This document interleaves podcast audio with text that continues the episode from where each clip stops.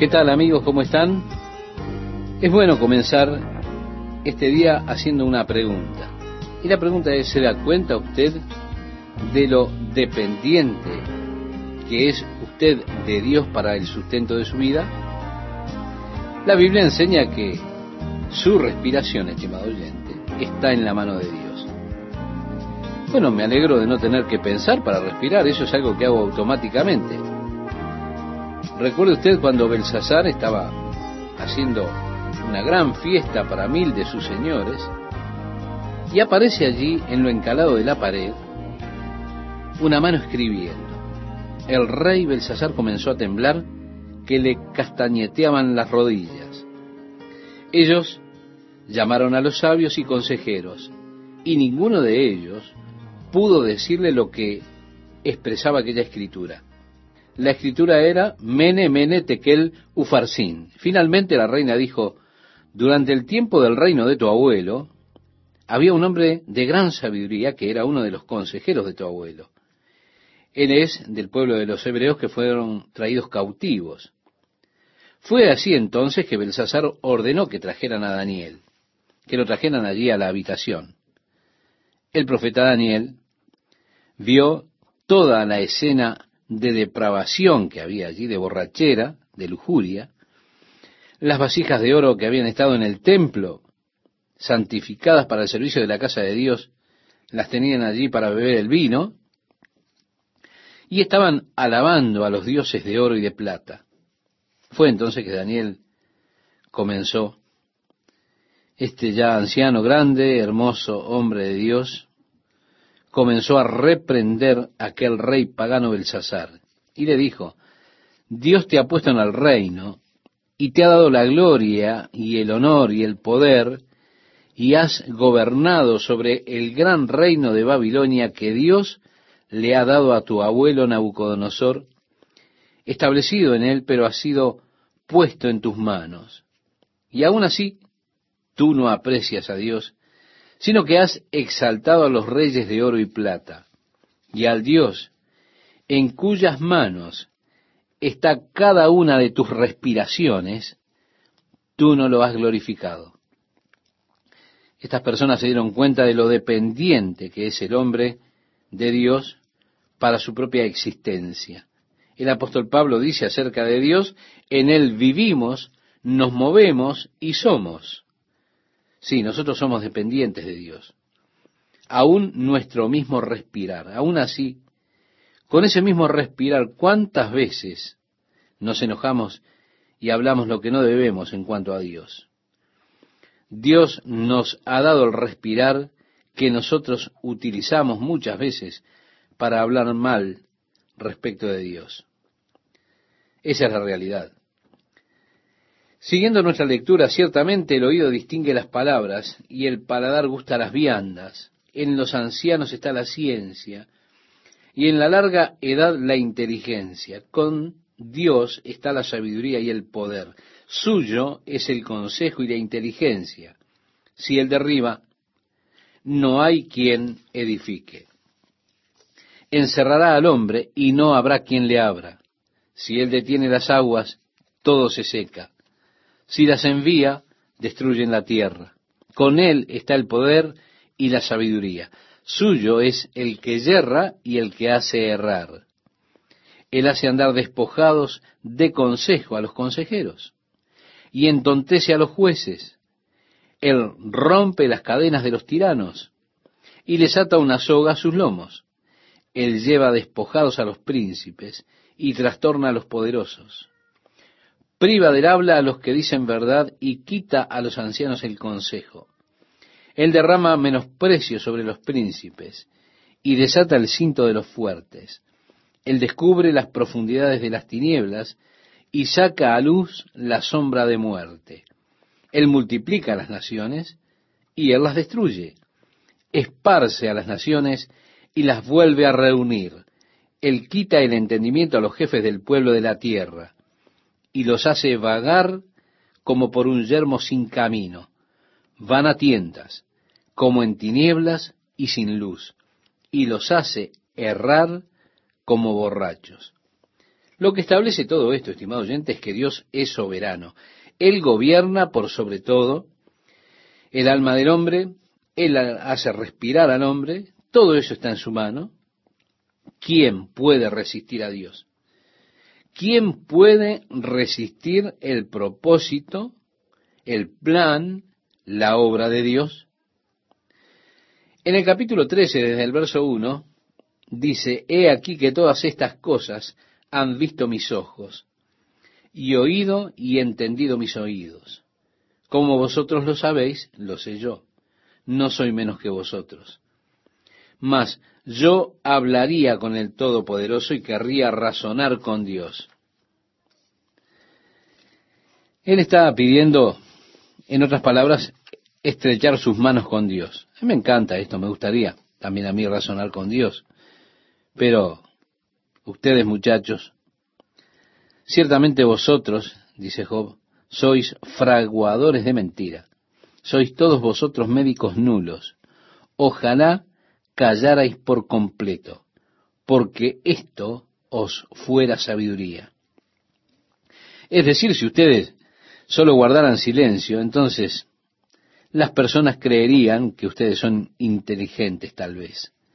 Es mejor mantener la boca cerrada y dejar que las personas piensen que usted es un tonto que abrir la boca y despejar todas las dudas. En el capítulo 13, versículo 6 dice, Oíd ahora mi razonamiento y estad atentos a los argumentos de mis labios. ¿Hablaréis iniquidad por Dios? ¿Hablaréis por él engaño? Permítame decirle, estimado oyente, cuántas veces se ha hecho esto, inclusive en el día de hoy. Personas hablando iniquidades en nombre de Dios. En otras palabras, ellos supuestamente están hablando de parte de Dios, pero lo que ellos dicen es disparatado. Y Dios dice, ay de aquel profeta que dice, así dice el Señor cuando yo no he hablado. Créame, hay mucho de esto en el día de hoy. Personas que supuestamente están hablando en nombre de Dios, hablando por Él, cuando Dios no les ha hablado. En la carta de Santiago, en el Nuevo Testamento, se nos dice, hermanos míos, no os hagáis maestros muchos de vosotros, sabiendo que recibiremos mayor condenación. Esto lo dice en la carta de Santiago, capítulo 3, versículo 1. Mire usted, yo me paro aquí como representante de Dios. Cuando yo hablo de Dios y por Dios, debo tener cuidado de que lo que hable sea verdad acerca de Dios, para que usted no se forme un concepto falso de Dios. Porque de ser así, yo seré responsable de que usted haya tenido una falsa idea, un falso concepto acerca de Dios. Hay algunas personas que supuestamente representan a Dios, pero lo están representando falsamente. ¿Por qué digo esto? Porque si usted los escucha a ellos, usted pensará que Dios está arruinado, que Él se retirará de todo el asunto mañana a menos de que usted responda inmediatamente hoy. Dios parece que está constantemente al borde de la bancarrota. Su programa parece que va a fallar. Este gran plan de Dios parece que está cerca de caer. Dios no puede cuidarlo por él mismo. Él depende de que usted le fíe dándole una ofrenda de 25 dólares. Ya. Eso lo hacen hablando engañosamente por Dios. Como si usted no pone su ofrenda, Dios fracasa. Mi hijo, él se ha suscrito a muchos ministerios radiales de manera que él pueda descubrir qué literatura ellos envían y cosas por el estilo. Él se ha suscrito con el nombre de Benny Smith. Así que nosotros siempre estamos recibiendo esas cartas para Benny Smith. Bien, eso no es tan malo, excepto que nosotros recibimos cartas que dicen cosas por el estilo. Querido Benny, el Señor te ha puesto en mi corazón hoy he pasado tiempo ayunando y orando por ti, porque el Señor me ha revelado que tú estás atravesando por un problema especial en este momento. Ahora, permítame decirle, eso es hablar engañosamente de parte del Señor. Primero porque Benny Smith no existe. Ellos dicen, por favor, escríbeme y cuéntame tu problema y adjunta una ofrenda especial para mi ministerio. ¿Se da cuenta? Incluso estos hombres que le dicen a usted cómo prosperar y le dicen que si usted solamente cree, va a tener una gran prosperidad.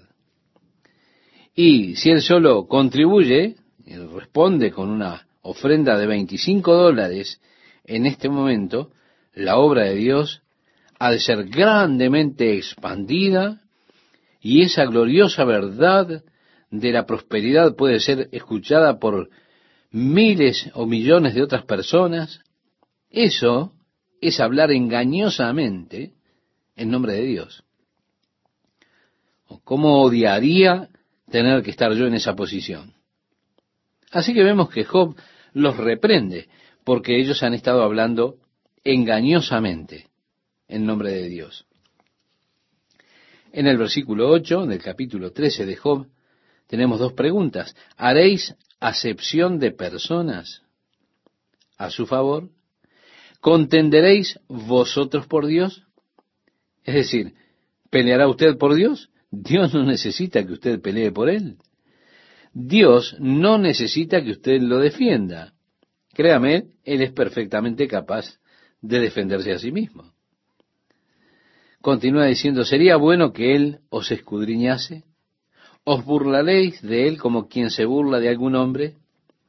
Él os reprochará de seguro si solapadamente hacéis acepción de personas. De cierto su Alteza os habría de espantar y su pavor habría de caer sobre vosotros.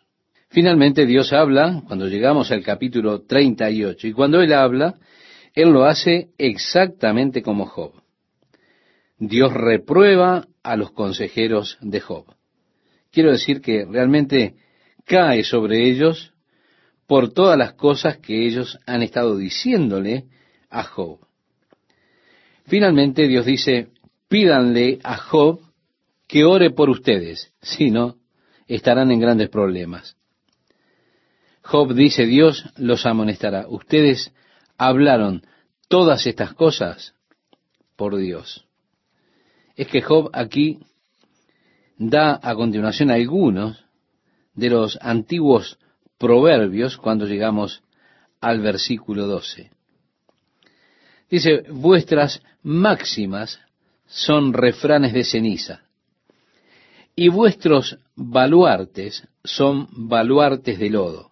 Escuchadme y hablaré yo y que me venga después lo que viniere.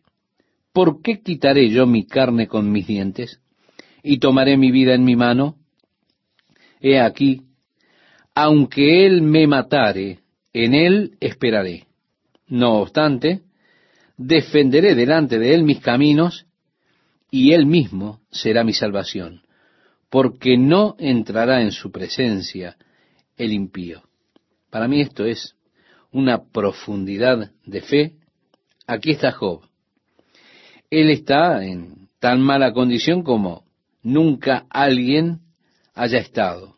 Quiero decir, ¿tú piensas que has pasado mal? ¿Crees que has pasado por tiempos difíciles?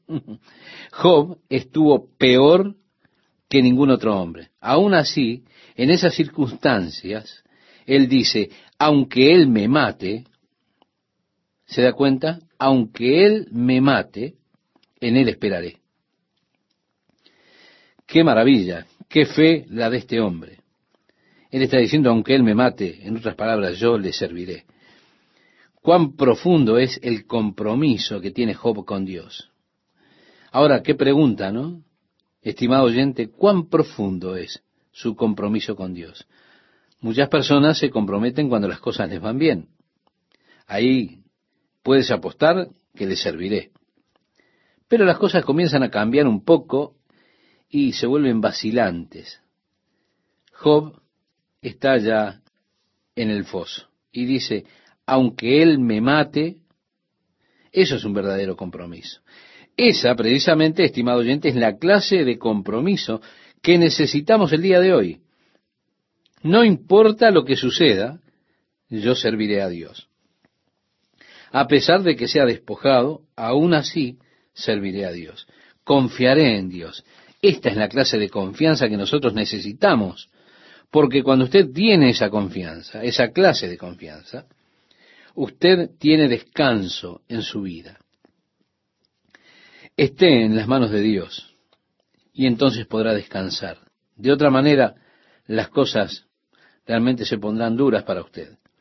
Pero si usted tiene esa clase de confianza, que dice mi vida está en las manos de Dios, y a pesar de que Él me mate, confiaré en Él, entonces usted no puede ser conmovido por ninguna circunstancia. Job dijo, Él también será mi salvación, Él me librará. Oíd con atención mi razonamiento y mi declaración entre en vuestros oídos. He aquí ahora si yo expusiere mi causa, sé que seré justificado. ¿Quién es el que contenderá conmigo? Porque si ahora yo callara, moriría. A lo menos dos cosas no hagas conmigo. Entonces no me esconderé de tu rostro. Aparta de mí tu mano y no me asombre tu terror. Solo sal de aquí y no me atemorices con tus miedos. Llama luego y yo responderé, o yo hablaré y respóndeme tú. ¿Cuántas iniquidades y pecados tengo yo? Hazme entender mi transgresión y mi pecado. En otras palabras, tú dices que soy tan pecador. ¿Cuántos pecados tengo? Muéstramelos, revélamelos. Mire, estimado oyente, yo pasé un largo tiempo de mi propia experiencia cristiana intentando ser suficientemente justo para que Dios me aceptara y me aprobara. Deseaba recibir lo que se llama el bautismo del Espíritu Santo. Y que evangelistas bien intencionados y otros dirían, pero Dios no llena una vasija sucia. Usted debe limpiar su vaso, sus obras, si es que usted va a ser lleno con el Espíritu de Dios, porque Él es un Espíritu Santo. Y Él no entra en una vasija que no es santa. Así que yo hacía lo mejor de mí para limpiarme y le pedía a Dios que me llenara con el Espíritu Santo. Por supuesto, yo confesaba todos mis pecados, escuchaba a las personas decir, cuando yo fumaba, traje mis cigarrillos y los puse en el altar y dije, Dios, allí están, ya los superé. Entonces Dios me llenó con el Espíritu Santo. Cuando le dije a Dios, Dios nunca más tomaré alcohol, entonces Dios me llenó con el Espíritu Santo. Cuando dije, Dios, yo iré a China a predicar tu palabra, entonces Dios me llenó con el Espíritu Santo. Ahora mi problema era que yo nunca había fumado, así que no podía dejar el cigarrillo. Tampoco nunca bebí, con lo cual no podía dejar la bebida. Y le dije a Dios que iría a China y realmente confesé todo lo que pudiera pensar que había hecho mal para pedirle perdón a Dios. Hice toda clase de promesas. Haré lo mejor, oraré más, leeré más, estudiaré más, pero aún no recibía el Espíritu Santo. Realmente me preocupó, porque yo tenía un amigo que lo había recibido y yo sabía que él fumaba, y entonces eso no era justo, yo era más justo que él. No podía comprender cómo en el mundo él podía recibir la bendición del Espíritu Santo en su vida y yo no. Y realmente tuve un tiempo difícil. Oré y le dije, Dios, muéstrame, muéstrame lo que está mal, muéstrame mi pecado. Aquí estaba Job con sus amigos, que le decían, tú eres un pecador horrible, amigo. Esto no hubiera pasado, no te hubiera pasado, a menos que no hubieras pecado realmente. Job dice, muy bien, muéstrame mis pecados, muéstramelos. Tú dices que soy un pecador, entonces señálame dónde, ayúdame, Señor. Ellos decían, bueno, son secretos, Job. Tú los tienes allí escondidos. Nosotros no podemos verlos, pero de seguro que están ahí. Job dice, ¿por qué escondes tu rostro? Bueno, usted tiene que darse cuenta que esto ocurre en esta cultura oriental. Usted realmente tiene que ir allí, observar las personas con sus argumentos para realmente apreciar de qué se trata. Quiero decir, ellos no se dicen las cosas unos a otros. Ellos siempre se están gritando unos a otros. Usted piensa de seguro, aquí se va a armar una pelea.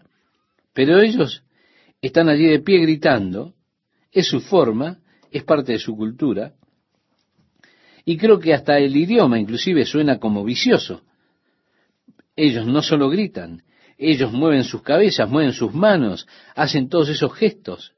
Esa es la manera en que están sucediendo las cosas en este relato que tenemos de Job. Cuando Job llega a este punto, él dice, solo muéstrame.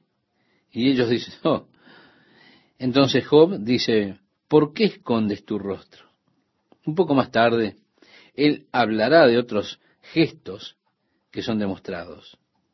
Así que para tener una imagen en la mente de lo que está sucediendo aquí, usted debe ver esto con un grupo de acciones y gritos y demás. Ellos no solo están conversando sencillamente unos con otros, no, no, no.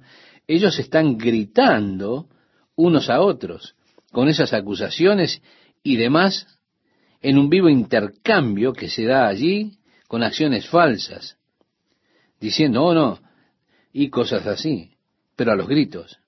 Job dice aquí, ¿por qué escondes tu rostro y me cuentas por tu enemigo? A la hoja arrebatada has de quebrantar y a una paja seca has de perseguir. ¿Por qué escribes contra mí amarguras y me haces cargo de los pecados de mi juventud? Pones además mis pies en el cepo y observas todos mis caminos, trazando un límite para las plantas de mis pies. Y mi cuerpo se va gastando como de carcoma, como vestido que roe la polilla. Con este pasaje, estimado oyente, concluimos esta primera parte por el día de hoy. ¿Qué tal, amigas, amigos? ¿Cómo están? Quiero animarles a que sigan con nosotros en estas emisiones de la palabra de Dios para hoy, cuando estamos estudiando este apasionante libro de Job. En el capítulo 14, verso 1, tenemos una expresión que podríamos mirar como un tanto pesimista. El hombre nacido de mujer, corto de días y hastiado de sinsabores, sale como una flor y es cortado y huye como la sombra y no permanece. Sí, podríamos decir, qué visión pesimista de la vida. El hombre nacido de mujer, corto de días y hastiado de sinsabores. Pero tendríamos que decir también, ánimo, pronto se acabará. Porque dice, sale como una flor y es cortado y huye como la sombra y no permanece. Es decir, pronto estará en el olvido, cesará de existir. Son aspectos para considerar. Continúa diciendo, sobre este abres tus ojos y me traes a juicio contigo. ¿Quién hará limpio a lo inmundo? Nadie. Ciertamente sus días están determinados y el número de sus meses está cerca de ti. Le pusiste límites de los cuales no pasará. Si tú lo abandonares, él dejará de ser. Entre tanto, deseará como el jornalero su día. Job aquí realmente está hablando con Dios en este momento. Y sigue diciendo, porque si el árbol fuere cortado, aún queda de él esperanza, retoñará aún y sus renuevos no faltarán. Si se envejeciere en la tierra su raíz y su tronco fuere muerto en el polvo, al percibir el agua reverdecerá y hará copa como planta nueva. Job está diciendo, no hay esperanza para el hombre, el hombre es cortado y eso es todo, es el final. Incluso para un árbol hay esperanza. Si cortas un árbol, tal vez cuando reciba agua en sus raíces nuevamente, reverdecerá. Hay esperanza para el árbol, pero para el hombre no hay esperanza. Él está diciendo, usted cesa de existir, usted es cortado, eso es todo. Sigue diciendo, mas el hombre morirá y será cortado, perecerá el hombre, ¿y dónde estará él? Como las aguas se van del mar y el río se agota y se seca, así el hombre yace y no vuelve a levantarse. Hasta que no haya cielo, no despertarán, ni se levantarán de su sueño. Oh, ¿quién me diera que me escondiese en el Seol, que me encubrieses hasta apaciguarse tu ira, que me pusieses plazo y de mí te acordaras? En otras palabras, estimado oyente, Job está diciendo que todo está terminado. Está diciendo yo iré al olvido. Tenemos que recordar nuevamente que Job aquí está hablando de verdades no inspiradas por Dios. Si bien el libro, la Biblia es el libro inspirado por Dios, tenemos que saber discernir cuando está hablando alguien que las palabras que dice no son inspiradas por Dios como cuando encontramos que habla Satanás. Las cosas que Job está diciendo acerca de la muerte no podemos tomarlas como verdades doctrinales. Este es Job que está hablando. Es Job hablando de su propio conocimiento limitado, de su comprensión limitada. Job está allí expresando sus propias ideas acerca de lo que es la muerte. No está expresando la verdad de Dios en cuanto a qué es la muerte. No, él expresa sus propias ideas acerca del tema. Integrantes de algunas sectas conocidas han cometido un grave error en tomar el libro de Job como su texto de prueba para las doctrinas de que el alma duerme. En el capítulo 38, cuando Dios aparece en escena y Dios comienza a cuestionar a Job, lo primero que Dios dice es, ¿quién es ese que oscurece el consejo con palabras sin sabiduría. ¿Se da cuenta, estimado oyente? Es decir, todos ustedes están hablando esas cosas, pero ustedes no saben de lo que están hablando. Y entonces Dios le dice a Job, ok, te haré algunas preguntas. ¿Tú crees que tienes las respuestas? Permíteme hacerte algunas preguntas. En primer lugar, ¿has estado más allá de las puertas de la muerte? ¿Tú sabes lo que hay allí? Tú has estado hablando acerca de la muerte. O muerte, ven, escóndeme en el olvido, allí no habrá nada, allí todo es silencio. ¿Has estado allí? ¿Sabes tú lo que sucede allí? Dios lo reprende por las afirmaciones que él hizo acerca de la muerte. ¿Por qué? Porque él no sabe nada acerca de eso. De esa manera, es totalmente equivocado venir al libro de Job para buscar allí la prueba escrita de que el alma eh, se extingue o desaparece o se muere o duerme en la manera que Job lo presenta. Job entonces en el versículo 14 clama, si el hombre muriere, ¿volverá a vivir? ¿Se da cuenta? Esta es una de las preguntas básicas que yacen en lo profundo de muchas capas de suciedad que hay en nuestras vidas. Cuando usted llega a la base del asunto, cuando llega al fondo de la cuestión, ¿Cuáles son las cosas realmente importantes? Seguramente no es lo que usted llevará para comer mañana, o los zapatos que se ha de poner, o el traje que lucirá, o el mameluco que llevará para trabajar.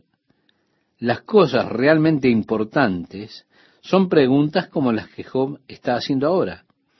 Y estas son las preguntas que están en lo profundo de cada hombre. Cuando alguien cercano a usted muere, esto se vuelve muy importante para usted. Si un hombre muere, ¿volverá a vivir o la muerte es el final?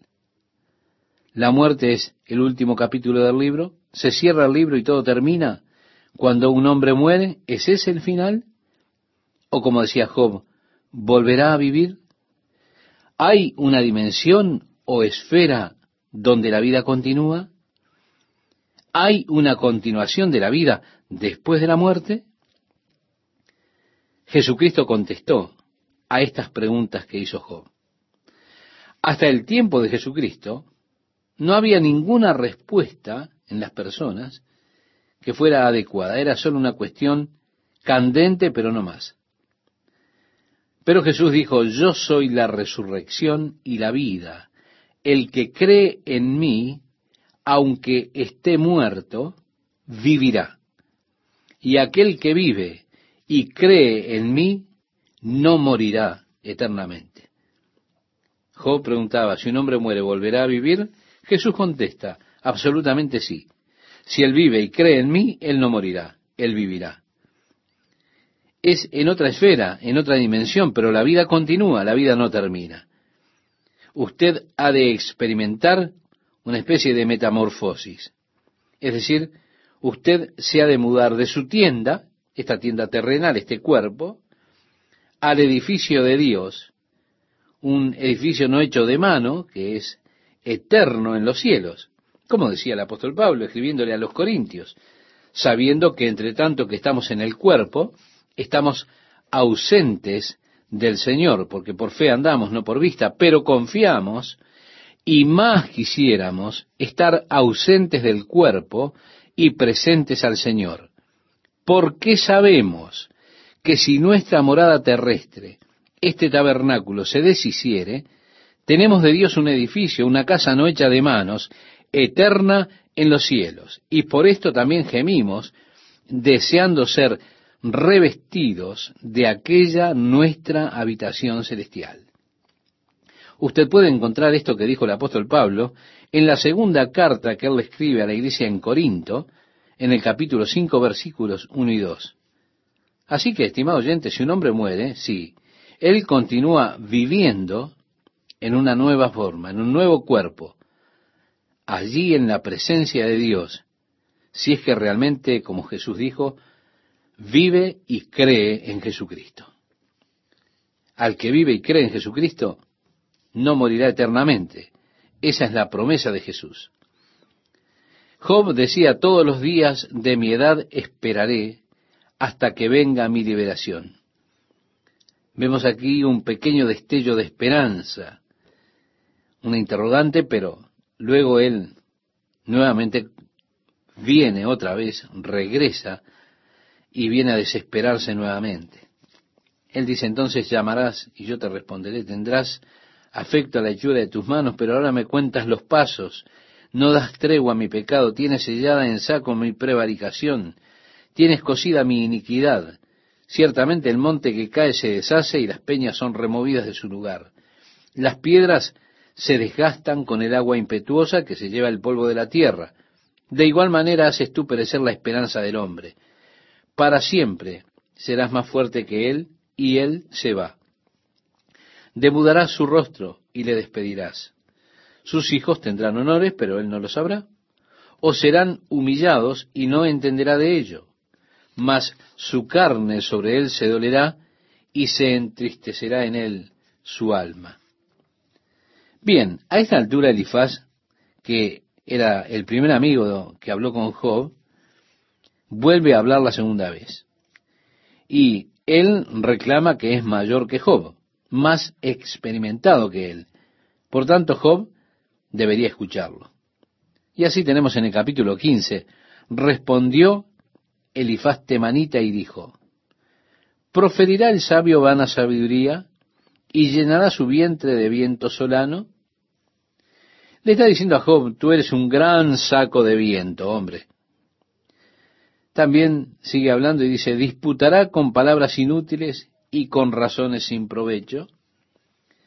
Tú también disipas el temor y menoscabas la oración delante de Dios, porque tu boca declaró tu iniquidad, pues has escogido el hablar de los astutos.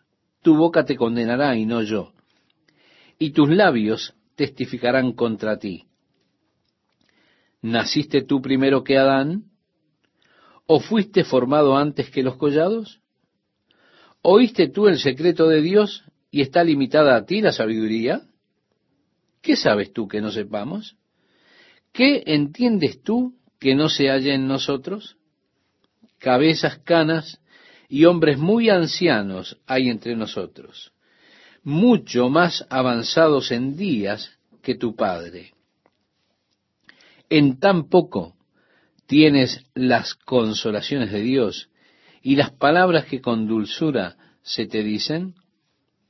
En otras palabras, le está allí expresando, hemos estado dándote el consejo de Dios. ¿Eso no significa nada para ti? Y agrega, porque tu corazón te aleja. ¿Y por qué guiñan tus ojos? Job, ¿a qué pecado estás cerrando los ojos? Le está diciendo aquí. ¿Por qué tu corazón te aleja? ¿Y por qué guiñan tus ojos? Para que contra Dios vuelvas tu espíritu y saques tales palabras de tu boca. ¿Qué cosa es el hombre para que sea limpio y para que se justifique el nacido de mujer? He aquí, en sus santos no confía, y ni aun los cielos son limpios delante de sus ojos, cuanto menos el hombre abominable y vil, que bebe la iniquidad como agua, escúchame, yo te mostraré, y te contaré lo que he visto, lo que los sabios nos contaron de sus padres y no lo encubrieron. Ok, ahora aquí vienen las tradiciones, ¿se da cuenta? Estas son las verdades que pasan de padres a hijos. De eso está tratando. A quienes únicamente fue dada la tierra y no pasó extraño por el medio de ellos. Todos sus días el impío es atormentado de dolor, y el número de sus años está escondido para el violento. Estruendos espantosos hay en sus oídos. En la prosperidad el asolador vendrá sobre él. Así que un hombre que experimenta dolor seguramente es malvado, de acuerdo a lo que dice aquí el amigo de Job. Un hombre que ha sido devastado, sin duda es porque es culpable de pecado. Continúa el relato en el verso 22, Él no cree que volverá a las tinieblas, y descubierto está para la espada. Vaga alrededor tras el pan diciendo, ¿en dónde está? Sabe que le está preparado día de tinieblas. Tribulación y angustia le turbarán, y se esforzarán contra él como un rey dispuesto para la batalla, por cuanto él extendió su mano contra Dios y se portó con soberbia contra el Todopoderoso. Corrió contra él con cuello erguido, con la espesa barrera de sus escudos, porque la gordura cubrió su rostro, e hizo pliegues sobre sus hijares, y habitó las ciudades asoladas, las casas inhabitadas, que estaban en ruinas. No prosperará, ni durarán sus riquezas, ni extenderá por la tierra su hermosura, no escapará de las tinieblas, la llama secará sus ramas, y con el aliento de su boca perecerá. No confíe el iluso en la vanidad, porque ella será su recompensa. Le está diciendo Job, tú te engañas, estás confiando en la vanidad, y la vanidad será el resultado, será tu recompensa. ¿Se da cuenta? El relato continúa diciendo, Él será cortado antes de su tiempo y sus renuevos no reverdecerán. Perderá su agraz como la vid y derramará su flor como el olivo, porque la congregación de los impíos será asolada y fuego consumirá las tiendas de soborno. Concibieron dolor, dieron a luz iniquidad y en sus entrañas traman engaño. Así que todas estas cosas, en un sentido, vienen siendo acusaciones contra Job. Le están diciendo, Job, te has engañado, Job, has estado mintiendo, eres un hipócrita, eres un malvado. Estas cosas te están sucediendo por causa de tu propia iniquidad. Ahora responde Job en el capítulo 16 y dijo, muchas veces he oído cosas como estas, consoladores molestos sois todos vosotros. Hablando acerca de la vanidad, dice, respondió Job y dijo esto, ¿verdad? Que hemos leído. Pero también hace unas preguntas. ¿Tendrán fin las palabras vacías? ¿O qué te anima a responder? También yo podría hablar como vosotros. Si vuestra alma estuviera en lugar de la mía, yo podría hilvanar contra vosotros palabras y sobre vosotros mover mi cabeza. Así que ahora sería bueno que usted se haga una imagen de la situación cuando usted está mirando aquí cómo hablan, ellos están sacudiendo sus cabezas, están haciendo eso. Están sacudiendo la cabeza y gritándose el uno al otro. Y él dijo, oye, si estuviera en tu lugar y tú estuvieses en mi lugar, podría gritarte y sacudiría mi cabeza hacia ti también. Tú sabes, podría hacerlo. El verso 5 dice, pero yo os alentaría con mis palabras y la consolación de mis labios apaciguaría vuestro dolor. Si hablo, mi dolor no cesa, y si dejo de hablar, no se aparta de mí. Si estoy quieto, tú me dices que estés quieto. Yo debería estar quieto. Eso es lo que está diciendo. Que bien haría, estaría quieto. Pero ustedes vociferarían.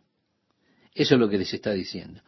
Ahora, tú me has fatigado, has asolado toda mi compañía, tú me has llenado de arrugas. Testigo es mi flacura que se levanta contra mí para testificar en mi rostro. Su furor me despedazó y me ha sido contrario. Crujió sus dientes contra mí, contra mí aguzó sus ojos, mi enemigo. Están hablando descaradamente, le están hablando descaradamente a él, y están buscando allí, afinando su mirada, entrecerrando los ojos mientras le gritan en la cara, mi amigo, ¿qué escena debió haber sido esta? Abrieron contra mí su boca, hirieron mis mejillas con afrenta, contra mí se juntaron todos. Me ha entregado Dios al mentiroso y en las manos de los impíos me hizo caer. Próspero estaba y me desmenuzó, me arrebató por la cerviz y me despedazó y me puso por blanco suyo. En otras palabras, hasta que tú viniste, me arrebató por la cerviz y me despedazó y me puso por blanco suyo. Ahora, Job aquí se está refiriendo a Dios ahora. Cuando dice, me rodearon sus flecheros, partió mis riñones y no perdonó, mi hiel derramó por tierra, me quebrantó de quebranto en quebranto, corrió contra mí como un gigante, cosí silicio sobre mi piel, puse mi cabeza en el polvo, mi rostro está inflamado con el lloro, mis párpados entenebrecidos. A pesar de no haber iniquidad en mis manos y de haber sido mi oración pura, oh tierra, no cubras mi sangre y no haya lugar para mi clamor. Mas he aquí que en los cielos está mi testigo y mi testimonio en las alturas. Ok, él está diciendo, Dios es mi testigo. Eso es lo que está diciendo él. Mi registro está en lo alto. Es decir, Dios tiene los testimonios. Mi testimonio está en el cielo.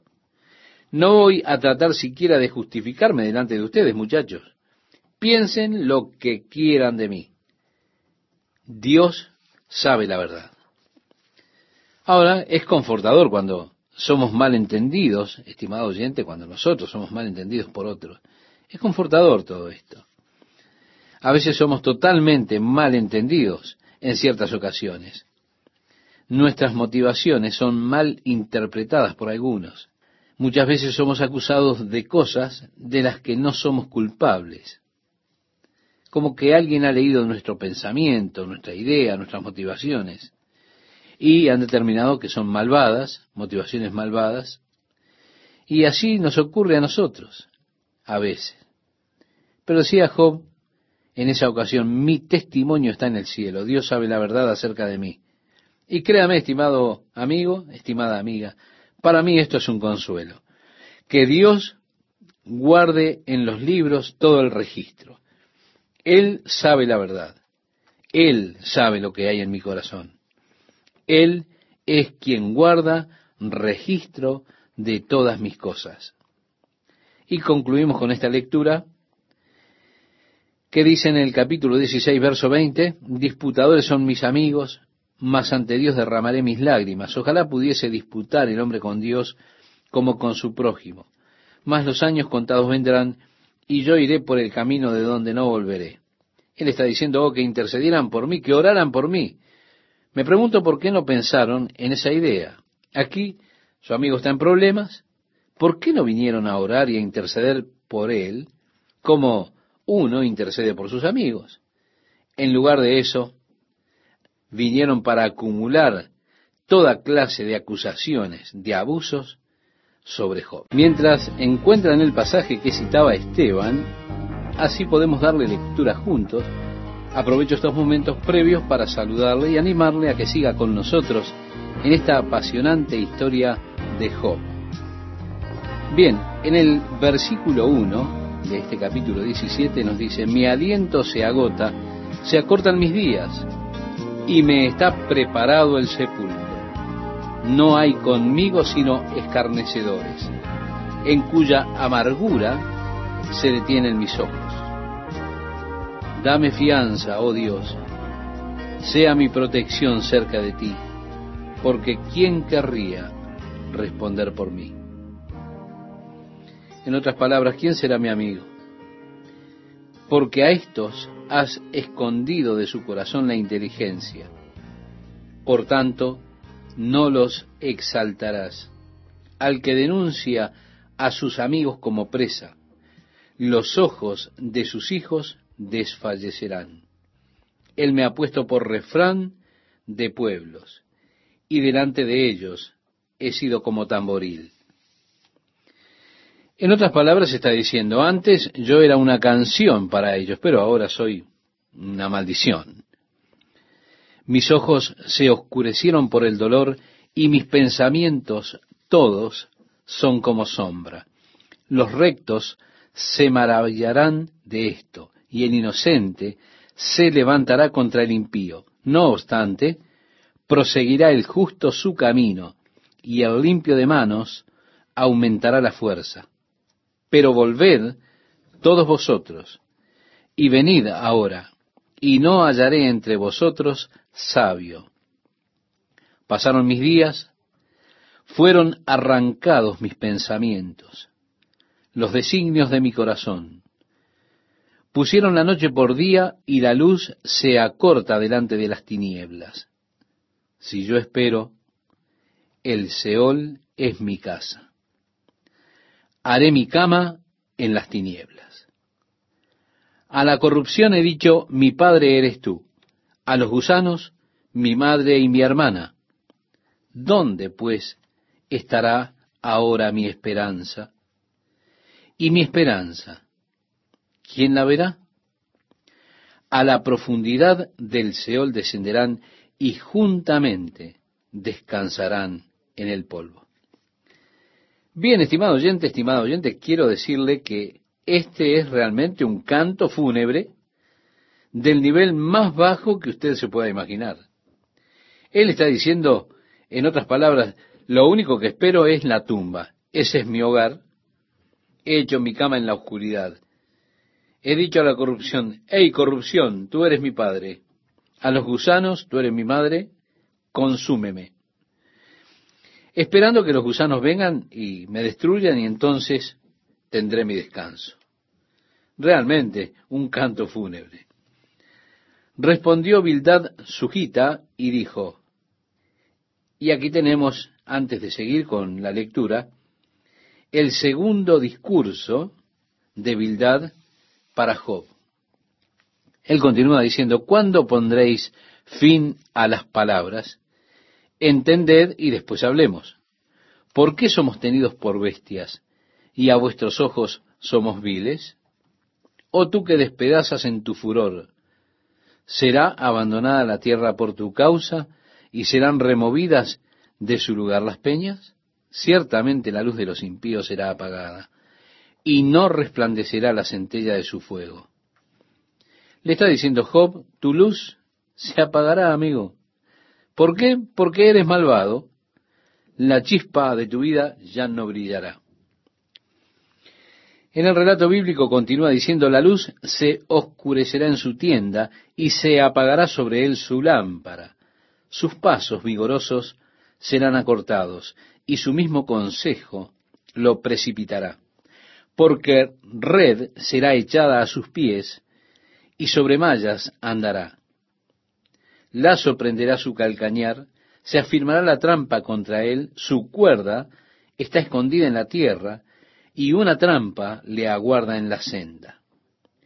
De todas partes lo asombrarán temores, y le harán huir desconcertado. Serán gastadas de hambre sus fuerzas, y a su lado estará preparado quebrantamiento. La enfermedad roerá su piel, y a sus miembros devorará el primogénito de la muerte. Su confianza será arrancada de su tienda, y al rey de los espantos será conducido en su tienda morará como si no fuese suya. Piedra de azufre será esparcida sobre su morada. Abajo se secarán sus raíces y arriba serán cortadas sus ramas. Su memoria perecerá de la tierra y no tendrá nombre por las calles. De la luz será lanzado las tinieblas y echado fuera del mundo.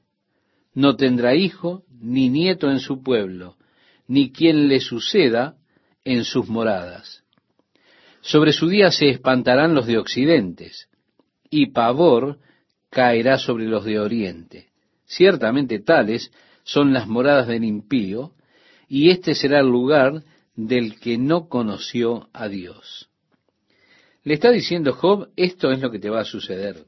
Todos los horrores y miedos, toda la destrucción de tus fuerzas, y la muerte de tu primogénito, tu confianza serán quitadas. No hay salida, amigo. Eso es lo que le están diciendo. Respondió entonces Job y dijo, ¿hasta cuándo angustiaréis mi alma y me moleréis con palabras? Ya me habéis vituperado diez veces. ¿No os avergonzáis de injuriarme? Aun siendo verdad que yo haya errado, sobre mí recaería mi error. Pero si vosotros os engrandecéis contra mí, y contra mí alegáis mi oprobio, sabed ahora que Dios me ha derribado y me ha envuelto en su red. Bueno, esto es lo que los alteró a ellos, porque Él está culpando a Dios por las calamidades. Esto es lo que realmente molestó a sus amigos, pero Job lo repite, miren, no me importa lo que ustedes digan, amigos, Dios me ha derrocado. Ahora, Dios permitió que Job cayera, sí. Pero Job no comprende, él mismo todavía no lo comprende totalmente. Continúa la lectura diciendo, he aquí yo clamaré agravio y no seré oído, daré voces y no habrá juicio. Cercó de vallado mi camino y no pasaré, y sobre mis veredas puso tinieblas. Me ha despojado de mi gloria y quitado la corona de mi cabeza. Me arruinó por todos lados y perezco. Y ha hecho pasar mi esperanza como árbol arrancado. Hizo arder contra mí su furor y me contó para sí entre sus enemigos. Vinieron sus ejércitos a una y se atrincheraron en mí y acamparon en derredor de mi tienda. Hizo alejar de mí a mis hermanos, y mis conocidos como extraños se apartaron de mí. Mis parientes se detuvieron, y mis conocidos se olvidaron de mí. Los moradores de mi casa y mis criadas me tuvieron por extraño. Forastero fui yo a sus ojos. Llamé a mi siervo y no me respondió de mi propia boca le suplicaba. Mi aliento vino a ser extraño a mi mujer, aunque por los hijos de mis entrañas le rogaba. Aun los muchachos me menospreciaron. Al levantarme, hablaban contra mí. Todos mis íntimos amigos me aborrecieron, y los que yo amaba se volvieron contra mí. Mi piel y mi carne se pegaron a mis huesos y he escapado con solo la piel de mis dientes. Oh vosotros, mis amigos, tened compasión de mí, tened compasión de mí, porque la mano de Dios me ha tocado. ¿Por qué me perseguís como Dios y ni aun de mi carne os saciáis?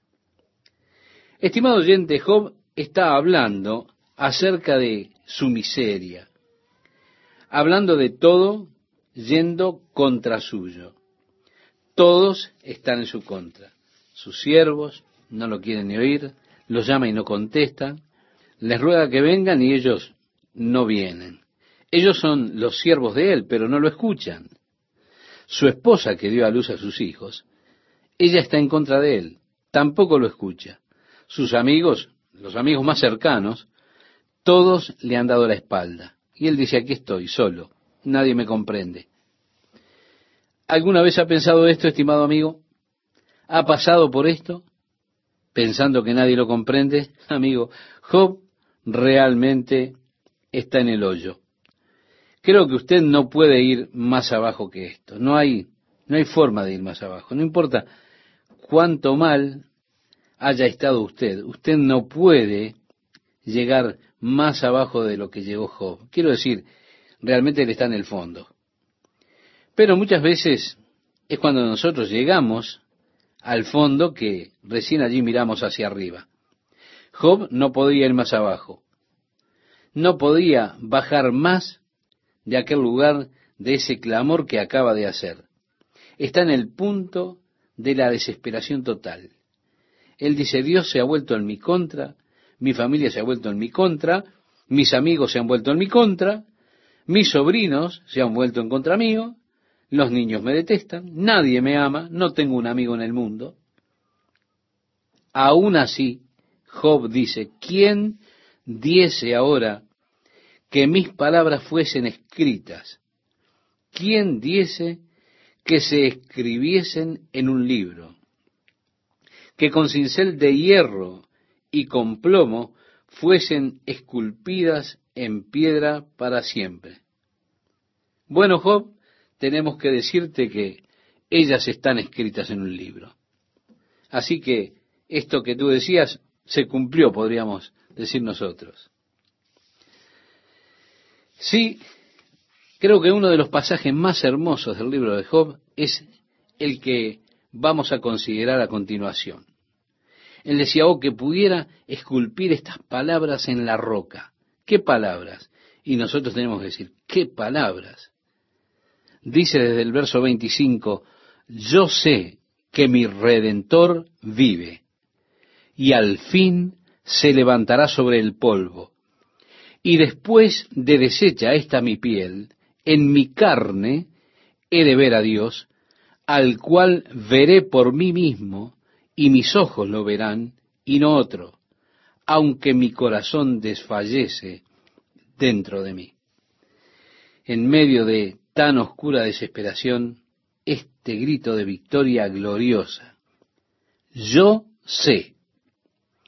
Vea usted, estimado oyente, no sé mucho en este momento, no comprendo nada en este momento, muchas cosas, pero yo sé si algo, el fundamento sobre el cual me paro. Mi redentor vive. La revelación de Job fue muy limitada, pero aún así él sabía que su redentor vivía. Él creía en el Mesías. En los días siguientes, él estará de pie sobre la tierra, y a pesar de que los gusanos coman ese cuerpo, aunque se deshaga, ese cuerpo se deshaga su piel, aún así, decía Job, yo lo veré a él, lo veré por mí mismo. ¡Qué gloriosa esperanza! Esta es la esperanza que nos sostiene. A pesar de que yo no comprenda muchas cosas, yo sé esto. Mi redentor vive, un día Jesucristo regresará, establecerá su reino sobre la tierra y yo lo veré. Pedro dijo, a quien amáis sin haberle visto, en quien creyendo, aunque ahora no lo veáis, os alegráis con gozo inefable y glorioso. Si yo me alegro por el conocimiento y la seguridad que mi redentor vive. Job tiene la capacidad de salir con estas cosas brillantes y luego otra vez caer en el hoyo.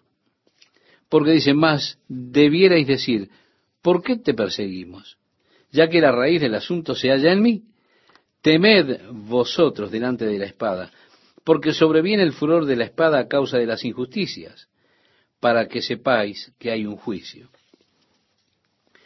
Sofar fue el tercero en hablar y ahora le toca su segundo discurso. Nuevamente, es el que estuvo tratando con las tradiciones anteriormente, con sabiduría y demás. Así que él viene y le dice a Job, por cierto, mis pensamientos me hacen responder y por tanto me apresuro.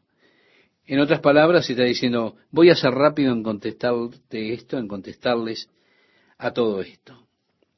La reprensión de mi censura he oído, y me hace responder el espíritu de mi inteligencia. ¿No sabes esto? Que así fue siempre, desde el tiempo que fue puesto el hombre sobre la tierra, que la alegría de los malos es breve y el gozo del impío por un momento. Ve, él sigue aquí con lo mismo el mismo tono. Job, tú eres un malvado, eres un hipócrita. Él persiste en eso. Aunque subiere su altivez hasta el cielo y su cabeza tocar en las nubes, como su estiércol perecerá para siempre. Los que le hubieran visto dirán, ¿qué hay de él? Como sueño volará y no será hallado, y se disipará como visión nocturna. El ojo que le veía nunca más le verá, ni su lugar le conocerá más. Sus hijos solicitarán el favor de los pobres, y sus manos devolverán lo que él robó. Sus huesos están llenos de su juventud, mas con él en el polvo yacerán. Si el mal se endulzó en su boca, si lo ocultaba debajo de su lengua, si le parecía bien y no lo dejaba, sino que lo detenía en su paladar, su comida se mudará en sus entrañas, y el de áspides será dentro de él. Devoró riquezas, pero las vomitará. De su vientre la sacará Dios. Veneno de áspides chupará. Lo matará lengua de víbora. No verá los arroyos, los ríos, los torrentes de miel y de leche. Restituirá el trabajo conforme a los bienes que tomó, y no los tragará ni gozará, por cuanto quebrantó y desamparó a los pobres, robó casas y no las edificó. Lo está acusando a Job de haber quitado casas, de haber oprimido a los pobres. Estas son realmente sugerencias de la maldad de Job que hace este amigo entre comillas. Por tanto, no tendrá sosiego en su vientre, ni salvará nada de lo que codiciaba. No quedó nada que comiese. Por tanto, su bienestar no será duradero. En el colmo de su abundancia padecerá estrechez. La mano de todos los malvados vendrá sobre él. Cuando pusiere a llenar su vientre, Dios enviará sobre él el ardor de su ira y la hará llover sobre él y sobre su comida. Huirá de las armas de hierro y el arco de bronce le atravesará. La saeta le traspasará y saldrá de su cuerpo. Y la punta relumbrante saldrá por su hiel. Sobre él vendrán terrores Todas las tinieblas están reservadas para sus tesoros. Fuego no atizado los consumirá. Devorará lo que quede en su tienda. Los cielos descubrirán su iniquidad y la tierra se levantará contra él. Los renuevos de su casa serán transportados, serán esparcidos en el día de su furor. Esta es la porción de Dios, la porción que Dios prepara al hombre impío y la heredad que Dios le señala por su palabra. Ve, estimado oyente, estos hombres están insistiendo con que Job es malvado, que es un hipócrita. Ellos tienen esa tonada, no pueden salir de ella. Y todos tus problemas son porque tú eres tan pecador, eres tan malvado, y así insisten. Ahora usted dirá, pero ¿por qué el Señor insiste tanto en esto? Porque hay personas que aún son tan tontas en el día de hoy, que si usted está en problema, ellos vendrán y le dirán, hermano, ¿por qué no te arrepientes para que puedas prosperar? ¿Por qué no confiesas tus pecados? Porque de seguro que si lo haces, Dios te prosperará. Y si tú eres malvado, serás eliminado. Pero esto no es así. Las personas justas sufren. Las personas malvadas, al contrario, prosperan. En el caso este, parecería que las personas justas prosperan y las personas malvadas sufren. Ahora, nosotros no sabemos por qué los justos sufren muchas veces. Está mal asumir cosas acerca de una persona porque él está sufriendo. Está mal asumir que una persona, por ejemplo, no tiene fe. Y por eso, porque no tiene fe, es porque está enfermo. Está mal asumir que si usted tiene suficiente fe, usted nunca se enfermará. ¿Por qué? Porque esto no es así. Dios permite este punto, esta experiencia de ser oprimidos una y otra vez en diferentes experiencias para mostrar la necesidad que hay en buscar con nuestra sabiduría humana, con nuestro entendimiento, intentar encontrar los caminos, las razones y los porqué de Dios.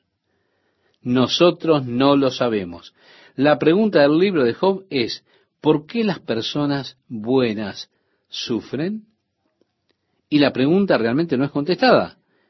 Ahora, a lo que llegamos es a la seguridad y al entendimiento de que Dios gobierna sobre nuestras vidas. De esa manera, yo no tengo necesidad de comprender los por qué. Todo lo que tengo que comprender es el hecho de que Dios está en control de todo y yo descanso en eso. Sí, estimado oyente, Dios controla todos los asuntos de mi vida.